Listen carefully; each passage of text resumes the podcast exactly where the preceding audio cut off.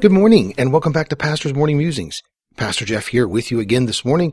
And today we're going to be in the book of Ezekiel, chapter number 20, beginning in verse number 4.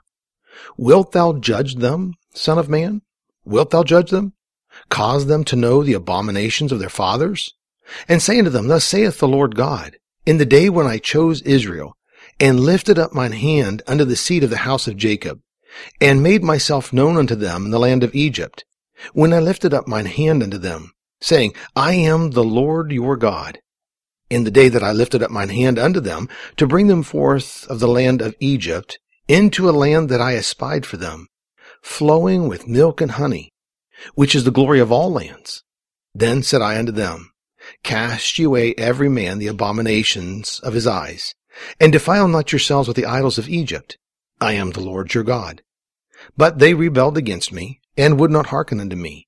They did not every man cast away the abominations of their eyes, neither did they forsake the idols of Egypt. Then I said, I will pour out my fury upon them, to accomplish my anger against them in the midst of the land of Egypt. The leaders of Israel have come to Ezekiel, the man of God, to inquire of the Lord.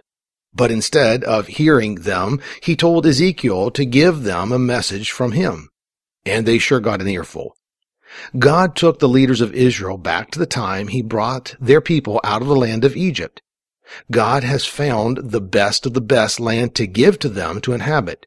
In fact, God said in verse 6 concerning the land he was bringing them into, he said, which is the glory of all lands. This made me think of the words of God in Genesis chapter number 2 and verse 8 and 9. And the Lord God planted a garden eastward in Eden, and there he put the man whom he had formed. And out of the ground made the Lord God to grow every tree that is pleasant to the sight, good for food, the tree of life also in the midst of the garden, and the tree of the knowledge of good and evil. When God brought man to dwell with him, both in the beginning and Israel into the promised land, he gave them the best of the best. As I mused on that thought this morning, the realization came to me that God always wants to give his people the best of the best. God is not expecting the church today, his people, to take second best to the rest of the world.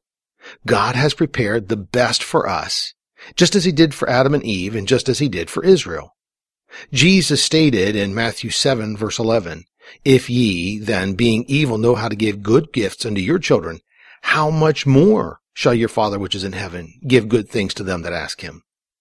God wants to give us the best, not second best. But there was a problem that God was addressing to the leaders of Israel through Ezekiel. God said that when he brought them into the best land, he required of them to do some things. Notice verse 7. Then said I unto them, Cast ye away every man the abominations of his eyes, and defile not yourselves with the idols of Egypt. I am the Lord your God. In verse 8, God said that they had rebelled against him and that they did not obey. They kept the abominations of Egypt before their eyes. They could not see the goodness of God because they were focused on the abominations of the world. They held the idols of Egypt up higher than God, and they rebelled against him. Folks, what are we setting our eyes upon? Are our treasures the abominations and idols of this world? God said, I will not be inquired of by you.